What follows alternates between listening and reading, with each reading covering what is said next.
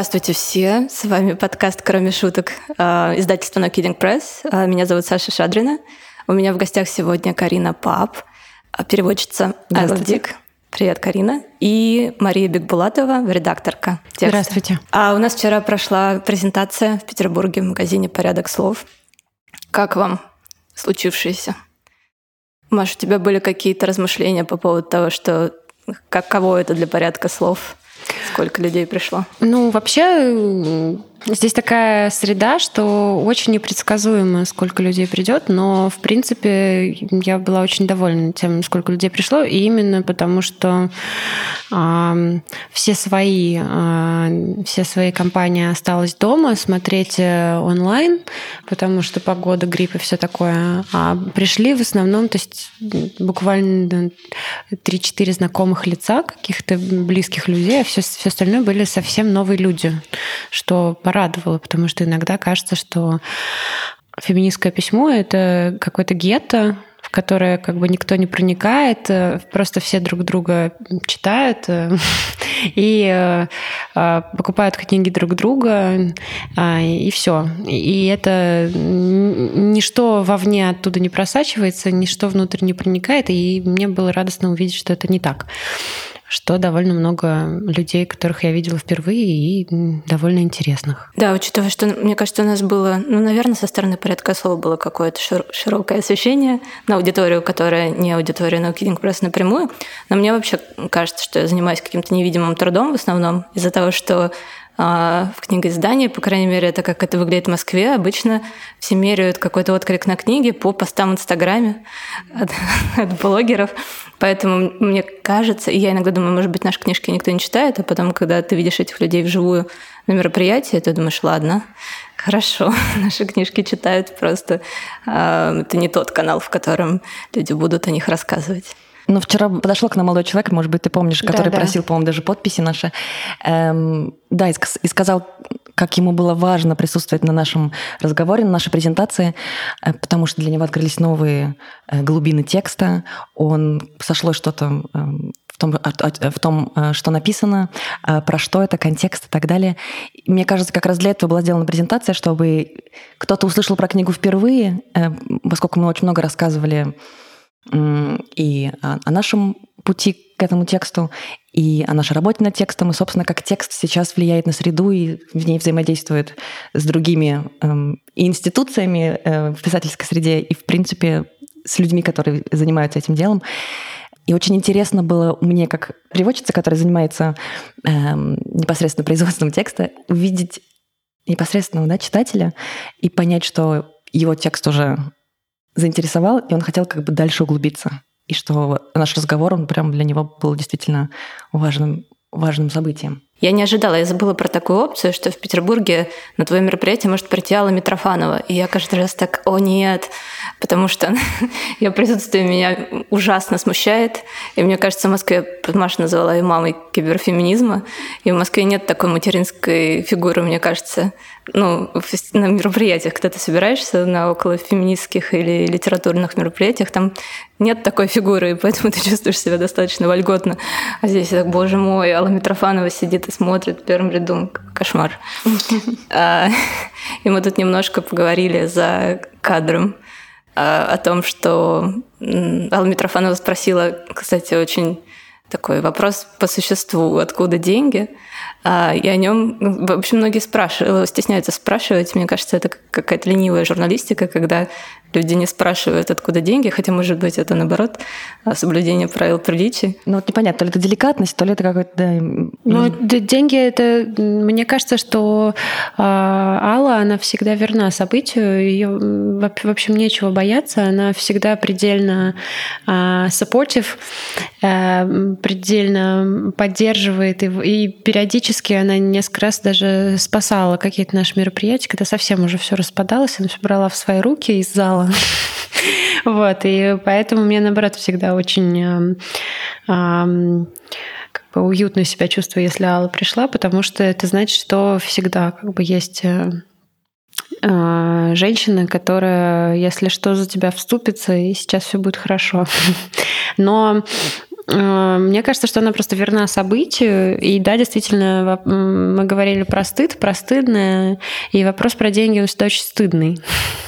А, особенно здесь, да, особенно а, откуда сейчас в России могут быть деньги на такое дело. Да, и в целом в культуре, в любом культурном производстве а, больше разговоров про неоплачиваемый труд и тяжкую жизнь прикария. Да, мне просто кажется, что к вопросу, кому позволено говорить, почему, еще можно давать вопросы, на какие деньги это делается. А, потому что это принципиально важно, и, в принципе, да, а, это влияет, мне кажется, на то, на ограничения твоей речи. Ну да, и в принципе, мне кажется, какая-то есть общая установка, что если вы занимаетесь любимым делом, то, наверное, вы можете заниматься им, в принципе, за копейки. Э, и... Что мы и делаем. Что мы и делаем, безусловно. Да. Но это не отменяет того, что мы занимаемся трудом. А... И, и что было бы здорово, эм, эм, на самом деле, получать за это, жить на эти деньги? Ну, мы, конечно, в такую эпоху живем, что даже неизвестно, насколько это возможно сейчас. Но я бы хотела, Саша, на самом деле, первый раз вчера встретились лично. Это тоже был такой момент, что мы все встретились на презентации. Меня тоже, когда я с тобой поздоровалась, я подумала, я не уверена, что Машу видела как-то. Вот. Э, и я на самом деле хотела про, про это побольше поговорить. Э, про то, что э, издательство существует эм, получается, больше года, чуть, чуть больше года, да, или сколько получается, и, и есть какой-то кикстарт, да, а дальше вот когда уже вы, вышла первая волна каких-то уже очень крутых книг, что дальше, как ты себя по этому поводу чувствуешь, с какими трудностями ты столкнулась? Потому что я понимаю, что этот труд, как раз, который я не могла бы в жизни, не могла бы ему себя посвящать, потому что вся эта организаторская работа довольно чудовищная периодически бывает, как мне кажется. И это довольно большая ответственность еще и вот за всех вот этих эм, людей, переводчиков, там, редакторов, которые периодически, да, у них есть какие-то муки прикарности, творческие муки и так далее, и так далее. Э, как ты, что ты можешь сказать про этот год самостоятельного плавания, когда ты не, не, не работаешь там в самокате, не работаешь в каких-то других э, издательствах, а работаешь вот так on your own? Да, но тут важно сказать, что из издательства я не получаю никаких денег, и все финансирование внешнее, которое там было, оно финансировало гонорары, печать, права и так далее. То есть мой труд там никак не оплачивается. И я жила на преподавание в курсах a Girl – и в итоге у меня было две работы. А, ну, внутри Nokia в начале, когда я его запускала, я подумала, как здорово, я осваиваю все профессии внутри цикла производства книги. Но через год я думаю, как не здорово, что я освоила все профессии внутри цикла производства книги. И те вещи, которые меня как-то занимали а, да, на уровне процедурности какой-то, типа работы с правами, общение с агентами, теперь я думаю, как хорошо бы, чтобы кто-то другой этим занимался, не я. Потому что очень сложно выпускать все книги и быть выпускающим редактором, потому что тебе нужно бесконечно пропускать большое количество текстов через себя. И если раньше ты можешь читать э, что хочешь, то теперь ты читаешь в основном одни и те же книги по кругу.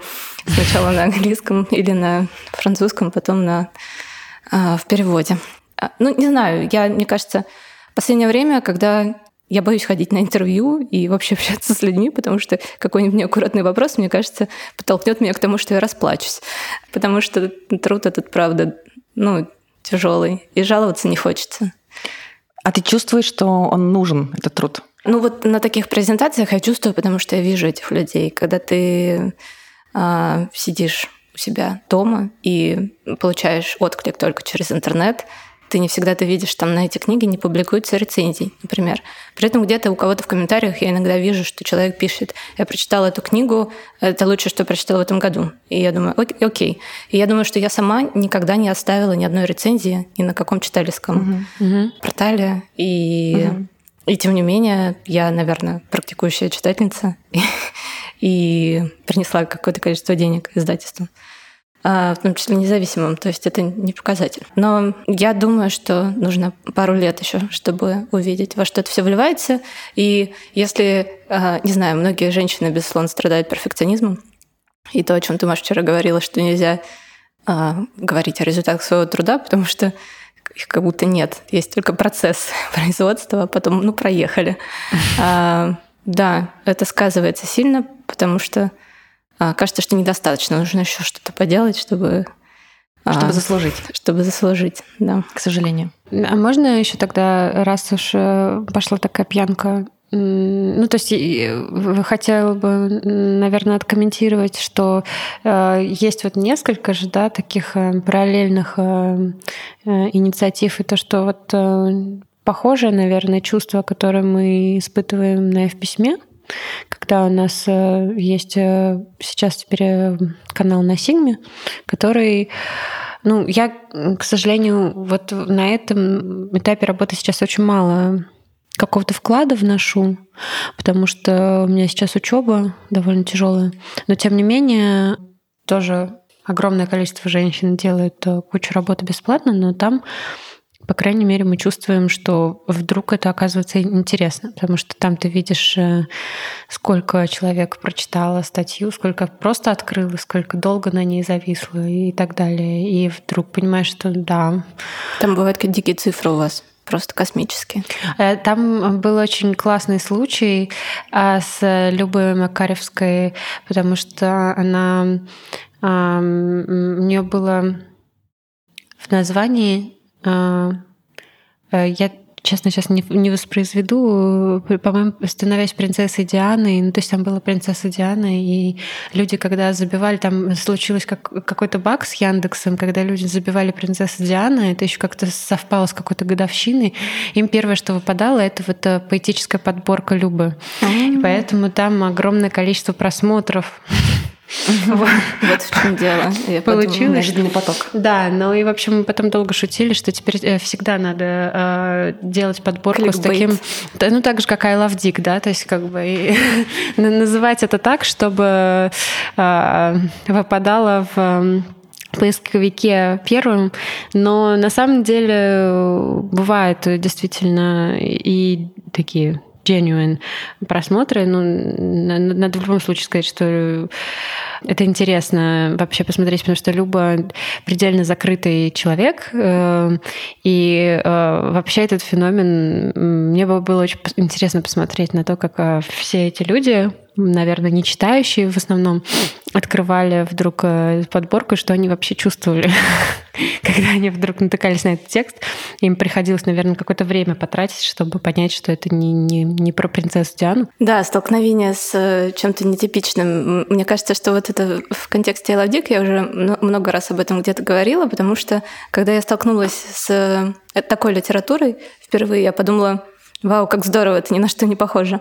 И мне кажется, что многие читатели, у них реакция фу, это ни на что не похоже. Поэтому, потому что есть ну, какая-то такая ригидность, возможно, и сопротивление а, такой форме. Давайте к I Love Dick вернемся. Расскажите, пожалуйста, еще раз для тех, кто не знает, что это такое, что это за книга и как вы с ней познакомились. И мне кажется, что я вчера об этом не сказала, но мне кажется, что очень важно, что этой книгой занимались люди, которые ее любят. И это вообще большая привилегия для книги и счастья. И потому что она могла в итоге оказаться в каком-то другом издательстве и быть просто распределенной переводчику, который первый раз в жизни видит, и просто готов сделать эту работу. Карин. Вот ты только сказала, что ты почувствовала, когда я видела этот текст впервые. Э, я помню свои эмоции – потому что я их записывала тогда, я вела дневник, эм, это была такая насильственная практика над самой собой, я исследовала себя, и так совпало, что в этот момент я читала I Love Dick. Поэтому у меня есть очень эм, подробное описание моих чувств и эмоций, и я помню, что я, э, моя одна из первых эмоций — это «а что, неужели так можно?» То есть так можно писать? И ничего себе, никогда в жизни не думала, что вот такой текст, такой, да, фрагментарный, э, со, со сложным нарративом, э, прерывистый, эм, запутанный, неровный, шероховатый. Это литература. Боже мой, да это же это то, как я хочу писать, то, как я пишу, и считаю это плохими текстами.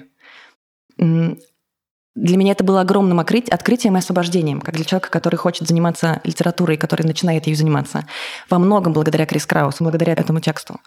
Я недавно э, э, закончила читать книгу Крис Краус «After Kathy Ecker», и потом слушала какие-то интервью э, с Крис Краус, где она рассказывала э, о процессе работы над этой книжкой и говорила, что вот, вот для нее Кэти Экер, она была невероятно важной фигурой, что когда она читала Кэти, для нее это было как эм, слышать свои собственные мысли, но сказанные гораздо более умным человеком. А вот для меня Крис Крау стала таким человеком, и ее тексты стали как бы проговоренными вслух мыслями, которыми я, которым я вдруг пришла наконец, дошла. А, они были озвучены, но писательницей э, сколько лет назад, получается, тогда это 20 лет назад. Она написала эту книгу в 97 году, он был выпущен текст.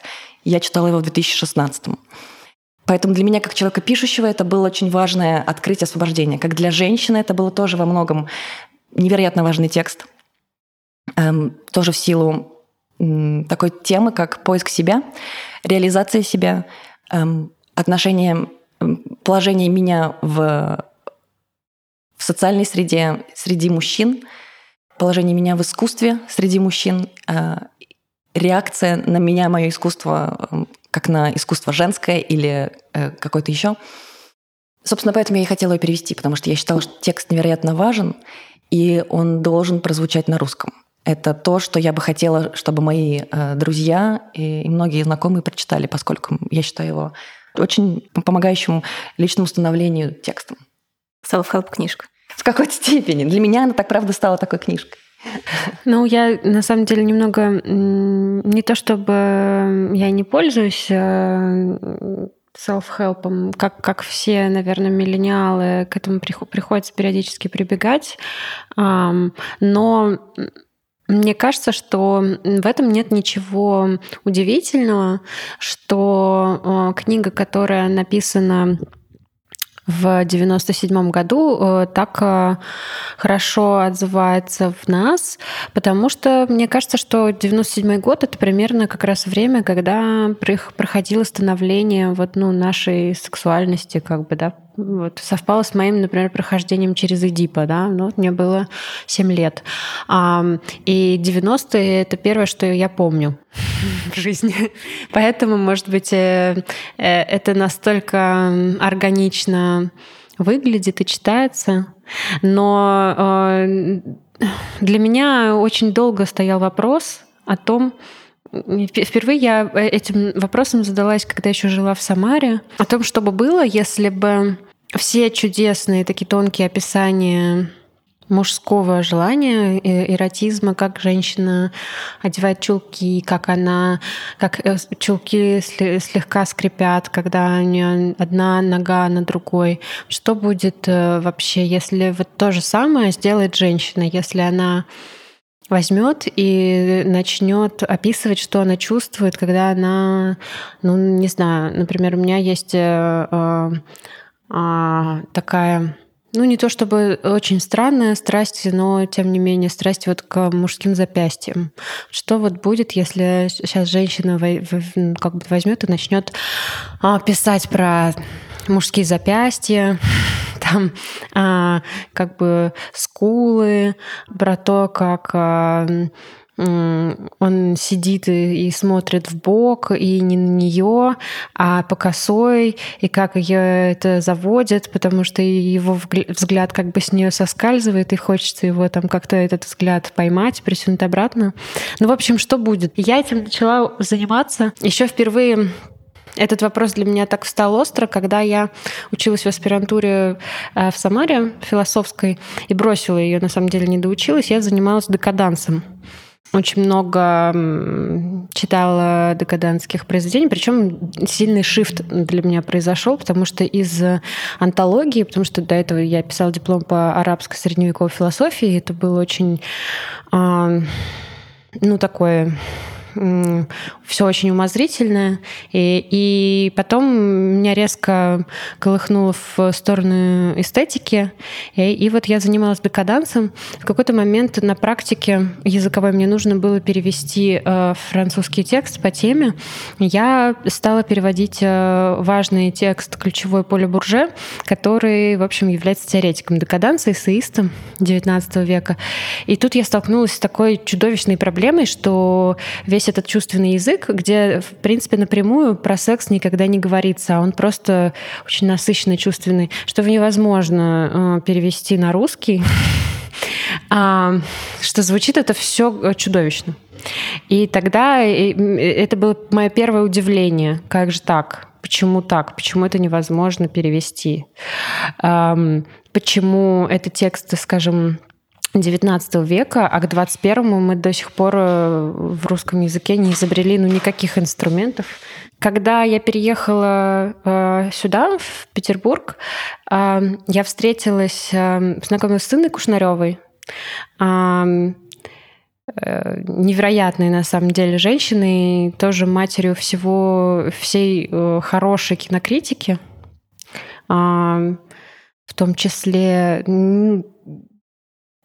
просто запредельной высоты интеллектуалки, который, на которой я всегда равнялась, на которую не знала лично. Я с ней познакомилась здесь, хотя она живет в Москве. И я ей тогда как бы собралась силами и сказала, вот, я э, занимаюсь, мне очень интересно заниматься артикуляцией женского желания, женской сексуальности. Она такая, о, ну тогда тебе нужно почитать I Love Dick. Вот я недавно прочитала, я сейчас тебе скину Kindle. Эм, ну и так я прочитала I Love Dick, на самом деле, потому что э, тогда Инна а, отнеслась э, предельно серьезно к тому, что я сказала. А, мои слова не, не проскользнули в речи, в разговоре, как это обычно бывает, а она меня на это как бы зацепила и сказала, вот тогда читай вот это, это очень важно. И с тех пор потом вышел сериал, все начали об этом говорить, и мы ходили здесь, тусовались. Я говорила, я не понимаю, почему никто не переводит до сих пор I love Dick. А, и так прошло где-то два года, пока я не увидела, что вот э, есть такая инициатива, которая этим занимается. И тогда я просто написала я-я-я-я-я-я. Можно, можно, можно я тоже? Возьмите меня в песочницу, пожалуйста. Это интересно на самом деле, потому что «Лавдик» — это такая книга, а, то есть мы говорим о женском каноне, а есть еще женский секретный канон. Ну, наверное, это тождественное понятие, потому что женский канон, он на то и не канон официальный, чтобы быть секретным и спрятанным mm-hmm. под покровом чего-то, к чему нельзя пробраться. И поэтому, мне кажется, когда ты юная дева, ну, я, я помню это мне бы очень пригодилось это в подростковом возрасте. А у тебя просто нет представления о том, что такие тексты вообще существуют, и ты не можешь сформулировать эту потребность, ты не знаешь, что они тебе нужны. Mm-hmm. И потом, когда ты с ними сталкиваешься, ты думаешь, ого, так вот, чего мне не хватало.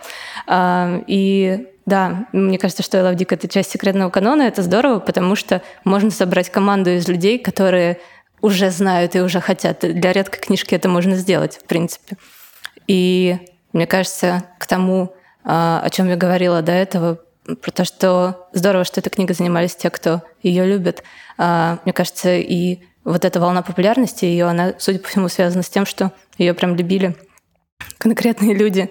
Потому что Крис Краус эту историю рассказывала как, что, ну вот эта книжка была выпущена в семиотексте в 97-м, потом в 2006-м переиздана, и на нее обратили внимание писательницы, которые тогда э, на платформе Blogspot вели блоги и у них еще не было опубликованных книг, но сейчас они уже все а, публиковали по несколько романов, и они занимались там женским письмом, по сути. Mm-hmm. И они искали какие-то новые формы а, на стыке ну, эссеистики и критики, возможно, и каких-то художественных нарративов. И эта книга для них была такой путеводной звездой, и они много осмысляли то, что в ней происходит. А, и из-за этого, так как у них была какая-то аудитория, а, книжка начала продаваться по тысяче экземпляров в год, что, ну, немного абсолютно, но стабильно. И прям не ослабевал поток. И в конце концов большое, большое издательство обратило внимание на это и решило, что нужно поймать эту волну и на ней попробовать рассказать об этой книге более широкой аудитории. Ну, то есть, действительно, она такая периферийная вещь, которую все время пытались вытеснить в 97 году, потому что это была как просто скандальная вещь и дурной тон. Ну да, и про то, что Дик говорил, зачем ты пытаешься рассказать об этом всему миру. Это на самом деле был не весь мир, а тусовка из 100 человек. Но для него это было куда болезненнее, потому mm-hmm. что это были его коллеги, люди, которых он видит на разных презентациях и фуршетах на открытии выставок. Это куда более стыдно, мне кажется, чем рассказать об этом всему свету. Да, и, и вдруг, вопреки всему, она все-таки все-таки достигла очень широкой аудитории. Крис Краус говорит, что, ну, потому что феминизм наступил, наконец-то, широко и массово. Но вот она, например, говорит, что lifestyle характеристики этой книги в разговоре о ней, они выходят на передний план, а политические аспекты недостаточно широко освещаются теми, кто об этой книжке говорит. И что lifestyle аспектами она называет вот эту историю преодоления женщины, женщины патриархата. Да, это coming of age story, роман воспитания, что ты как бы сбрасываешь с себя эти оковы и обновленная идешь в новую жизнь. И она говорит, я не могу отрицать, что это там есть. Оно, конечно, там есть. Но мне кажется, что это не только об этом. Вот вам как кажется? О чем она говорит? Помимо э, романа «Воспитание»? Да, помимо того, что нужно преодолеть э, подчинение и с новой кожей в новую жизнь. Карин, давай ты сначала выскажешься, потому что у меня много мыслей по этому поводу. Ну так начинай, я подхвачу. А, Мы же можем перебрасываться. Это для меня непростой вопрос. Для поэтому... меня тоже, да. Я... я никогда, наверное, к этой книге не относилась как э, к романтической истории или к, к истории успешного сбрасывания оков и, и, и тому подобное. Потому что, э, как вы помните, в конечном счете, когда Дик э, пишет э, письмо, а потом оказывается, что это копия письма Сильверу, что за все это время она даже не добилась от него, чтобы он удосужился собраться, как бы собрать в кучку яйца и написать ей что-то в ответ, обратиться к ней. И это не никакая, на мой взгляд, не победа. То есть она в смысле, а, она, а, да, внутри как бы себя она, она что-то переросла, что-то преодолела, но мне кажется, что в этом есть э, как раз такая процессуальность, что э, ну, нужно быть готовыми, что вот эти белые гетеросексуальные мужчины-ковбои а, могут так и не ответить тебе никогда. Никогда не, э, не смочь преодолеть вот это humiliation, вот это унижение того, что ты их поставила в объектную позицию. И, может быть, вы так никогда и не встретитесь ни, ни на какой общей земле. Но помимо этого, э, политически, я считаю, что там очень много чего есть. Хотя к, к нашему как бы году, наступающему 2020, кажется, что э, вот это французское личное, это политическое, уже немножко набило оскомину. Mm-hmm. И кажется, что эм, у меня есть любимая фраза моего научного руководителя, когда мы проходили Фому Аквинского в ну, на бакалавриате.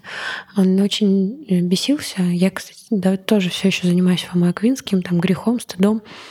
Он говорит, я не понимаю, зачем а, трясти своим грязным бельем перед Богом. То есть э, зачем это делать? Как бы, почему он все время он так, так кайфует от того, что он размахивает ими как флагом перед ним. И вот это, это вопрос того, что пристойно и что э, считается как, э, как борьба, что действенно как борьба, а это, как мне кажется, главный вопрос сейчас. Потому что если говорить о политике, то мне кажется, что никакое движение а эмансипаторное не может э, сколько, э, хоть сколько-нибудь успешно продвигаться, если оно а, не учитывает э, феминистскую оптику.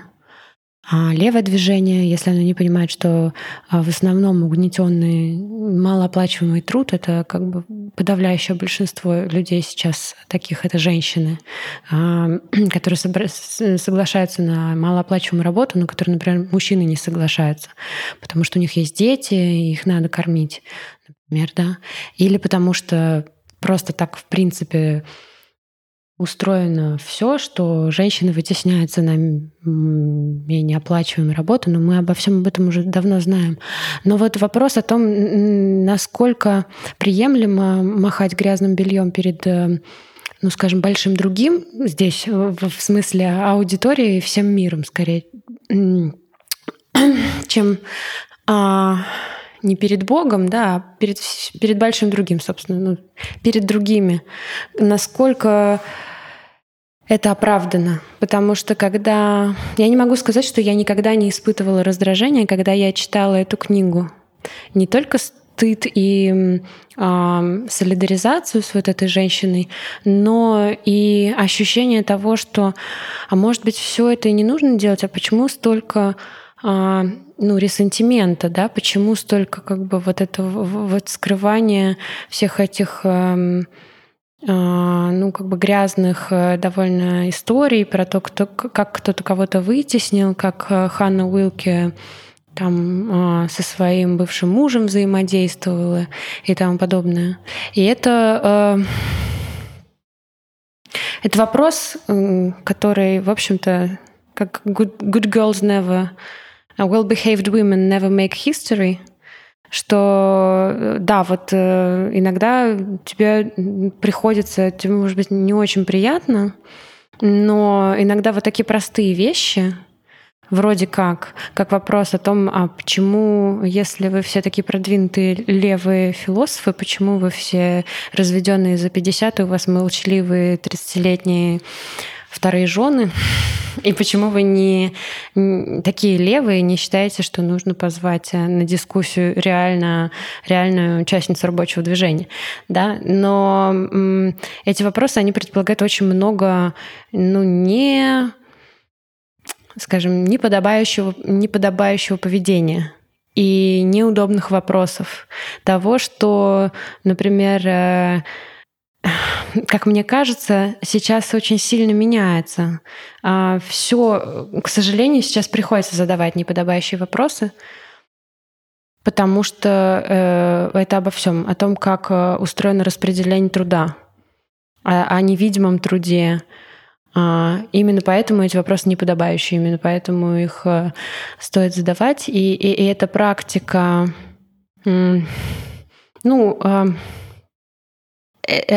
можно сказать, можно подумать, как э, сама Крис Краус пишет о Ханне Уилке, что это нарциссическая практика. Вот я разделась, бегаю перед вами голая, а все посмотрите на меня. На самом деле в этом очень мало приятного, потому что да, тебя будут потом обвинять в том, что ты хороших мужчин обвинила там в том-то и том-то, и тебе самой будет от этого не очень хорошо. Но это постановка вопроса о том, что приемлемо, что прилично. И на, них, на нем, ну, на этот вопрос нет ответа. И также, как мне кажется, внутри феминизма она себя называет очень часто bad feminist, потому что она, как она там тоже пишет, и она, и Сильвер плохо относятся к психоанализу, стараются этого избегать. Но вопрос о том, что сексуальность, в принципе, вряд ли может быть э, ну, как бы, можно, конечно, поставить, э, то есть, и это нужно делать, да, то есть, э, в принципе, чтобы человек вообще хоть что-нибудь почувствовал, он должен чувствовать, что его не убьют, как минимум. Ну, если, то есть, даже, даже предельному мазохисту, mm-hmm. который идет в садомазо-клуб, а, нужно, чтобы был какой-то сценарий, и он знал, ну, что его не убьют там. Так же, как бы женщине, чтобы что-то чувствовать, пойти там на свидание, нужно знать, что ее там не убьют, а не изнасилуют и так далее. А, и это очень простые, как бы, вроде вещи, которые мы до сих пор, э, ну, в РФ вообще никак не можем добиться, именно потому что есть вопросы, которые неприлично задавать и неприлично о них говорить. Но еще это вопрос того, что на самом деле сексуальность это проблематичная вещь, и проблематичное явление, и женщины не свободны от э, проявления насилия, в смысле они могут, э, так как они тоже субъекты, у них тоже есть как бы ответственность, и они тоже как бы факапят по отношению к другим людям, даже по отношению к мужчинам, и что э, мы не можем э, легко решить вопросы этой сексуальности, она всегда будет э, содержать очень много фрустрации. Так, Окей. А э, если... Прошу прощения, что я так долго. Я специально хотела Карине первое слово дать, потому что я очень много об этом думаю. Ну, я хотела добавить буквально чуть-чуть про, эм, про размахивание грязным бельем, скажем так, да, и какими-то, эм, возможно, неприличными, неподобающими историями. Мне кажется, в книге «I love Dick» это, собственно, одна из частей исследования, э, изучения, studies, которые Крис Краус проводит, участвуя, создавая, инициируя эту ситуацию с Диком. И эта вот деконструкция, которую она делает, производит как бы над чувством своим, над своим желанием, над самой собой, э, для меня еще очень эм, для меня было важно, что эта деконструкция, она в том числе и отображается э, в тексте, в том, как текст выстроен, выстроен сам. То есть мы вовлечены в процесс, э, мы, видим процесс создания текста. А нам, нам постоянно, читателю постоянно сообщается о том, что происходит, кто кому звонит, позвонила ли она издателю, эм, думает ли она о том, чтобы сделать это книги роман или э, арт-проект, какая, как, какой она выбирает способ э, создания героев, от чего она отказывается, какой метод она выбирает. И э, мне кажется, тоже очень интересно, что это как бы помимо смыслового и какого-то семиотического поля мы вовлечены в, в, в, в работу над формой. И это тоже для нее, как человека, который создает, э, который творит для художницы, для писательницы, э, такое приглашение в процесс э, письма нас всех, вовлеч, вовлечение нас. С одной стороны, это ее желание просто делать то, что она делает, и протранслировать параллельно, как бы, что происходит. Но при этом это довольно тоже можно просмотреть как э, акт жестокости. Она нас, она нас заставляет смотреть. Мы не можем избежать этого. Мы не, мы не можем не видеть все эти как бы, нити, которые приведены в тексте. Что мне как раз что меня в нем привлекает, и что вот меня подкупает эта честность. Она, например, мне кажется, она безусловно понимает, насколько текст неподатливый и сложный для восприятия. Но она это, она на нем настаивает, она настаивает на такой форме. Кого-то эта может форма приводить в восторг, кого-то она может бесить. Кому-то она может казаться претен... какой-то слишком претензиозной или, наоборот, восхитительной. Но текст, безусловно, обращает на себя внимание. Я думаю, просто для людей их круга это достаточно податливый текст и довольно простой, и, возможно, это даже вызов. А, потому что это все происходило в издательстве «Семиотекст», где а, Сильвер издавал французскую теорию, в одной серии Foreign Agents, mm-hmm. и там есть эта игра слов, когда ну, Сильвер пошутил, что он иностранный агент. Mm-hmm. Uh, и а Крис Краус запустила там серию Native Agents, uh, куда входили uh, тексты в основном написанные женщинами, которые uh, вот эту вот радикальную теорию субъективности на практике пытались как-то реализовать. И там была Кити Акер, Эллен Майес, и Мишель Ти, и разные прекрасные люди. Вот. И мне кажется, что это ну, такой вызов на самом деле, потому что часто эти тексты очень касаются чего-то сниженного и, и, и правда чего-то стыдного. И, возможно, и, и, и люди, которых они издавали в серии Foreign Agents, судя по всему, а, того отрывка, который Маша нам прочла вчера на презентации, о том, где а, белые интеллектуалы, а, кто там был, я забыла, Э, там был э, Негри, Негри и угу. еще какой-то э, ученик, э, то есть поклонник Гватари. С, э, да, с, да. с телевидения, когда угу. они обсуждали, в общем, как они, какую дискуссию они устроят по телевидению. А, так вот, э, учитывая, что для них как раз абсолютно невидимая, и э, те фигуры, про которых она говорит, они тоже невидимые и не интеллектуалки, а, это вызов, на самом деле, со стороны а, издательства «Семья текст» их рядом поставить в одном и том же издательстве. Да, я просто хотела откомментировать, что э, и, и, и вот то, что ты сейчас сказала, и ремарку по поводу того, что Карина сказала, потому что мне кажется, это очень важно. Дело в том, что это ведь удивительно, да, уже а, была Вирджиния Вулф, которая издавала книги сама в, в своем подвале. Да, да, как бы через своего Со мужа, который изда... издатель своим Сильвером, да, э, потому что она тоже как бы и уже была к этому времени. И Симона Вайль, которая, которая так любит э, Крис Краус, да, и э, огромное количество уже э, э, состоявшихся каких-то женщин, э, философинь, э, авторок, которые, э, ну, вроде как очевидно, что все уже хорошо, да, во Франции в той же, да, э, и тут э, почему-то до сих пор это так сложно. И мы до сих пор сталкиваемся с тем, что почему-то это сложно, что это как бы такой процесс, когда как бы вроде, вроде вот уже, ну, э, все нормально, да, есть э, второй пол, есть э, куча всего, но э, это как бы оцепление, ну, в общем, такое культурное, патриархальное, его как бы все время вновь и вновь приходится прорывать, и здесь мне кажется, что политика текста, о которой говорила Карин, э, она очень, она очень важна, потому что мы привыкли к тому, что вот ну мальчикам можно быть как бы чумазами, можно быть грязными, можно быть небритыми, можно быть с похмелья. И все такие, о, как мило, какой классный Генри Миллер, валяется в грязи, потому что ему плохо. Там э, у него какие-то дурацкие связи с женщинами, ну, ну ему плохо. Вот. А девочкам как бы грязными быть нельзя. Ну, в смысле не, не в смысле... мужской фантазии, грязные девочки, а в смысле э, чумазами, непричесанными и тому подобное.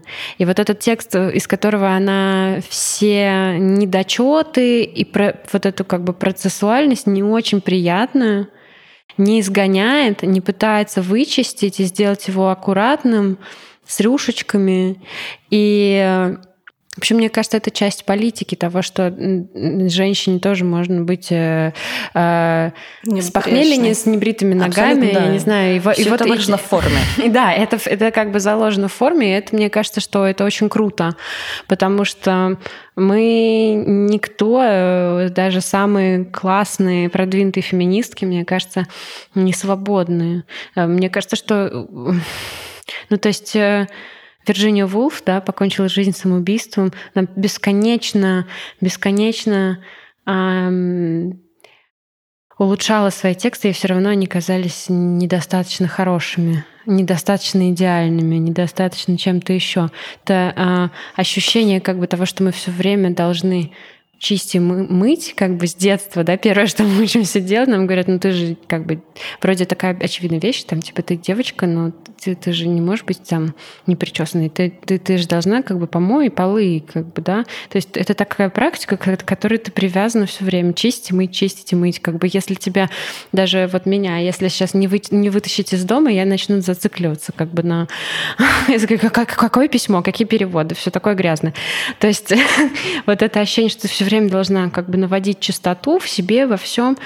Она тоже как бы политическая, что да, я вот, э, вот мой текст, он шершавый, и, и мне так можно. Я вчера как раз э, вспомнила про процесс перевода. Меня уже тут Катя, моя подруга, спросила, как, как мы работали. Она говорит, а вы э, вроде как делили текст? Я говорю, нет, мы никакой текст не делили. Сначала Карина а, сделала целиком черновик, а потом мы его вычитывали вместе. То есть я э, читала э, какую-то часть, да, делала пометки, и потом мы их вместе обсуждали, иногда очень горячо, и мы в каком-то смысле разбились на ипостаси этого текста, потому что э, я все время шучу, что, ну, про себя, что, э, ну, то есть я как бы э, заняла позицию рацию, вот. А Карина такой passion, emotional. И мы, Кстати, да. и мы довольно часто у нас было такое, что а, мы сидим и думаем, и и Карина пишет своим... Надо сказать, что Карина испанистка первоначально. Мне кажется, это сильно влияет на а, страстность отношения, слога и всего. Иногда мы сидели за, за каким-нибудь... Довольно часто, часто повторялось, и это было практически комично. Мне кажется, мы со стендапами могли бы выступать в конечном итоге, потому что а, Карина сидела и говорила, это огонь! Я говорю, так, подожди, Притушили, притушили. Сейчас спокойно, спокойно. Мы сейчас сделаем, вот, вот посмотри, вот есть такой контекст, секой контекст, мы должны это учитывать. И она мне говорила, да ты, ты сейчас все убьешь, ты сейчас все зарационализируешь.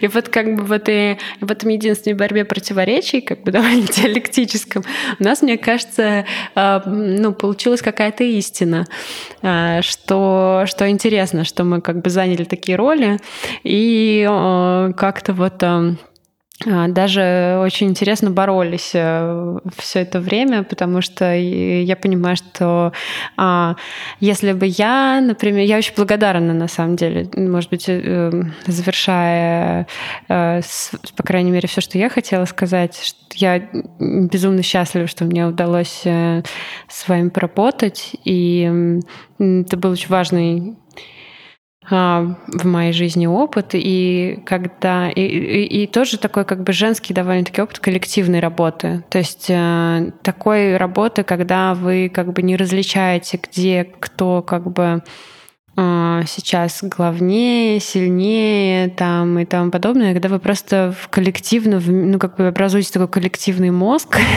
коллективный какой-то разум, который а, все делает вот ну вместе и, и это очень здорово.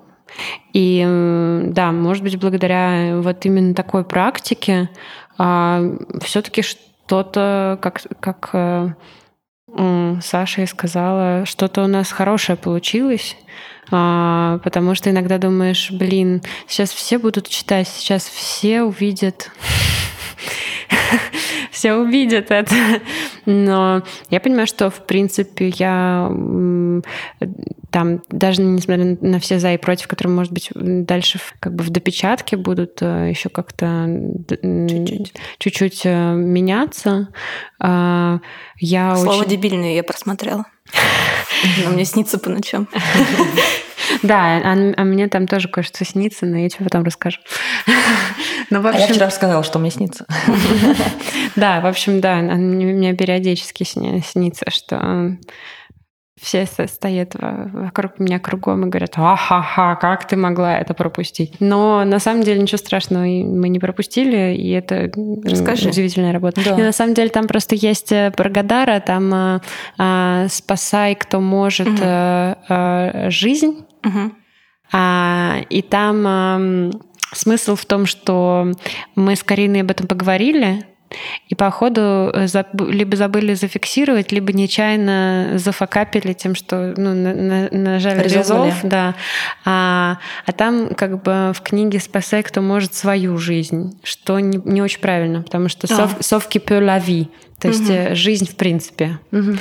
«Спасай, кто может», спасайся, кто может. То есть как бы по-русски... Ну, Там это нет не, слов да, по-русски. Это, нет, но это не супер ошибка, потому что э, это спорно, потому что обычно у нас говорят «спасайся, кто может», а, а в, в французском это типа содер... возвратность, она как бы содержится вот в этом глаголе, глаголе, да, в смысле глагола. Поэтому а, у нас, ну, как бы, так как я старалась, чтобы все термины, которые она использует, были переведены так, чтобы они, а, согласно устоявшемуся в русском языке контексту вот эти все интеллектуальные кино, как бы сине, синефильские и тому подобное. То есть принято переводить совки перлави, то есть спасай, кто может, в скобочках жизнь. И когда я вдруг читаю свою, я понимаю, что, о боже, о боже, о боже. В общем, да. Это не так страшно. Эм, да, я хотела сказать только, что я тоже, безусловно, благодарна тому, что так получилось, и мы перевели этот текст.